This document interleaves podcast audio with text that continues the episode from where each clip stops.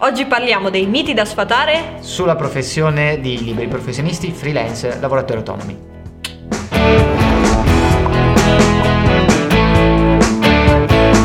Facciamo un gioco, ma prima due premesse importanti. La prima, oggi facciamo una lista dei luoghi comuni, ma alcuni di questi vale la pena trattarli singolarmente, quindi li troverete anche in altri video. Abbiamo già il materiale pronto. La seconda è che questi sono miti e luoghi comuni, ma ovviamente possono essere veri in alcune situazioni. Ok, via col timer. Numero uno è quella che ci hanno detto di più e penso dicano a tutti quelli che lavorano in ambito creativo, che è sì, ma di lavoro vero cosa fai? Questo capita soprattutto nel nostro campo dove ci sono lavori creativi o un pochettino più fuori da quelli standard classici, ma l'unica cosa che posso fare è citare Apu quando dice Signor Simpson, non so da quale parte della frase correggerla per prima. Il secondo che è puoi lavorare quando vuoi, quindi alzarti all'ora che vuoi al mattino e andartene quando vuoi, smettere quando vuoi alla sera. Sì.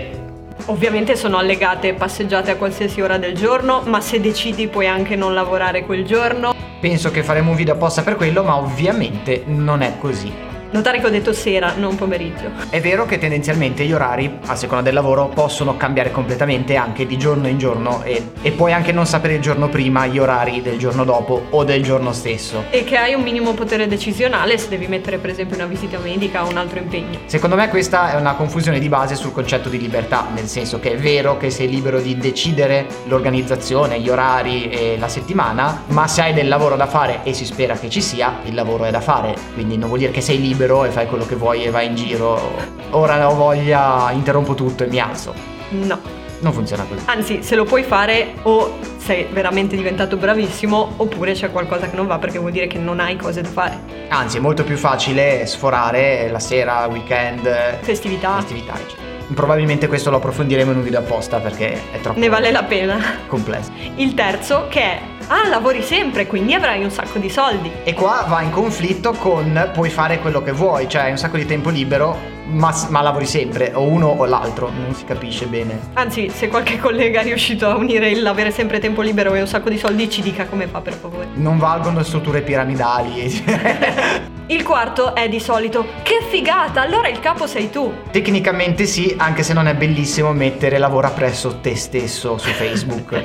E soprattutto come sei il tuo capo sei anche il tuo addetto alle pulizie, il tuo elettricista, il tizio che fa le commissioni, la che fa il caffè, la contabilità e il tuo segretario. E Quindi che figo, però c'è anche dell'altro. Il quinto è legato alle vacanze, cioè il beato te che vai in vacanza Magari è l'unica settimana che ti sei preso in un anno e sembra per qualche motivo che tu possa permetterti qualsiasi vacanza e di farle continuamente. A noi capita spesso così perché durante le vacanze standard comandate, diciamo di chi lavora come dipendente, spesso lavoriamo e quindi le prendiamo in periodi diversi, come ad esempio periodi in cui magari altre persone rientrano o sono a metà fra due festività, perché in quel momento magari sappiamo che po- possiamo prendercele e c'è un po' meno lavoro. O banalmente nei periodi in cui alcuni vanno in vacanza, magari altre aziende stanno ancora lavorando e ci chiedono dei lavori e noi non possiamo andarci. Il sesto è una strana associazione per cui lavoro autonomo uguale guadagni un sacco di soldi e per qualche motivo che non ho capito c'è questa strana credenza per cui sembra che noi non paghiamo le tasse. I lavoratori autonomi e i liberi professionisti pagano le tasse e se non lo fanno c'è qualcosa che non va. Ma la cosa divertente, almeno noi capita spesso, è che dicono eh ma questa cosa qua, ma no, ma queste cose sono da fare in nero. Ma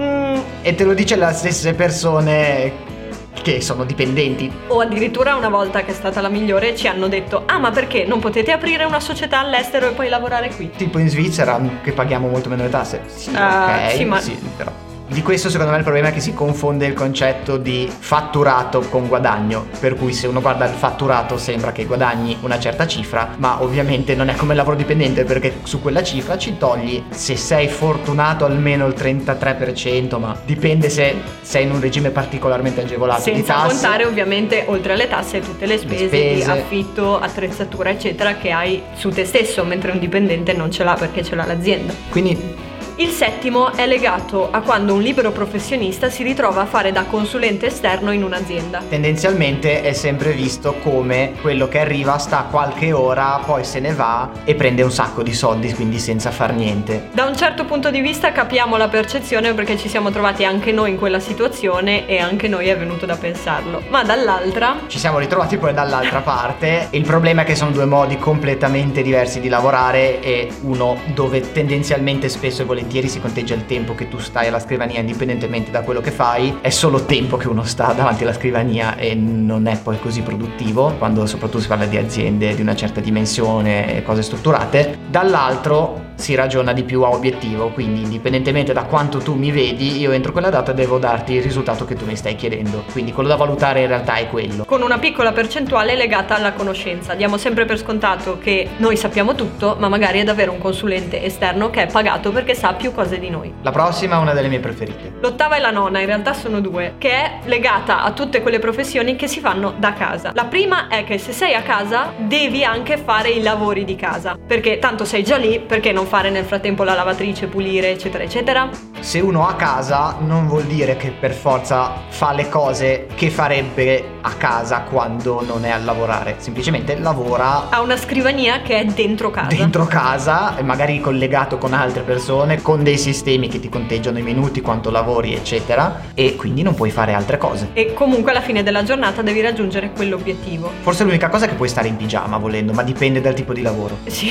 e anche dal tipo com- di persona se è conveniente farlo. Comunque dicono che vestirsi aiuti anche a, a, al massimo, alla produttività. Al massimo la camicia sopra e il pigiama sotto. La nona è quella più grave, cioè il se stai a casa allora non stai lavorando. Eh beh, perché sei a casa, quindi posso chiederti commissioni o qualsiasi altra cosa perché eh, ma io sono in ufficio, non posso. E magari è pure una di quelle giornate in cui il libero professionista lavorerà 10-11 ore a casa mentre un dipendente ne fa solo 8. La decima è legata ai titoli di studio. Per qualche motivo, se fai dei lavori soprattutto legati a quest'ambito un po' creativo, danno tutti per scontato che tu non abbia dei titoli di studio o una laurea. O delle specializzazioni post laurea. A me è capitato che venisse in studio per registrare una persona e si stupisse che avessi due lauree, come se avessi, non lo so. Spesso ci viene detto, soprattutto da colleghi, a noi questo in realtà non è mai capitato, che si dà per scontato che una persona diventa libero professionista perché non ha trovato un altro lavoro o appunto perché non ha titoli di studio, non ha studiato e allora si è messo a lavorare. Non per scelta. Boh, non, ha senso credo. Ah, beh. Allora. L'ultima. Perfetto. È la, è la top, migliore. Top. Beato te che fai quello che ti piace.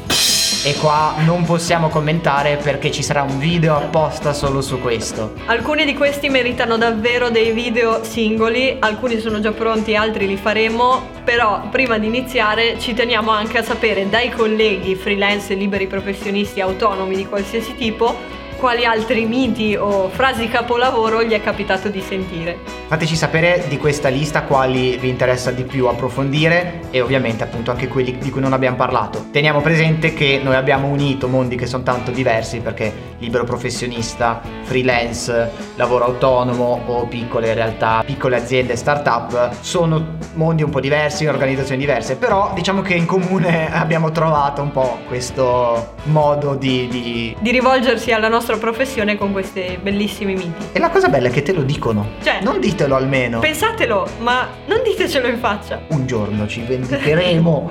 per oggi era tutto. Ciao!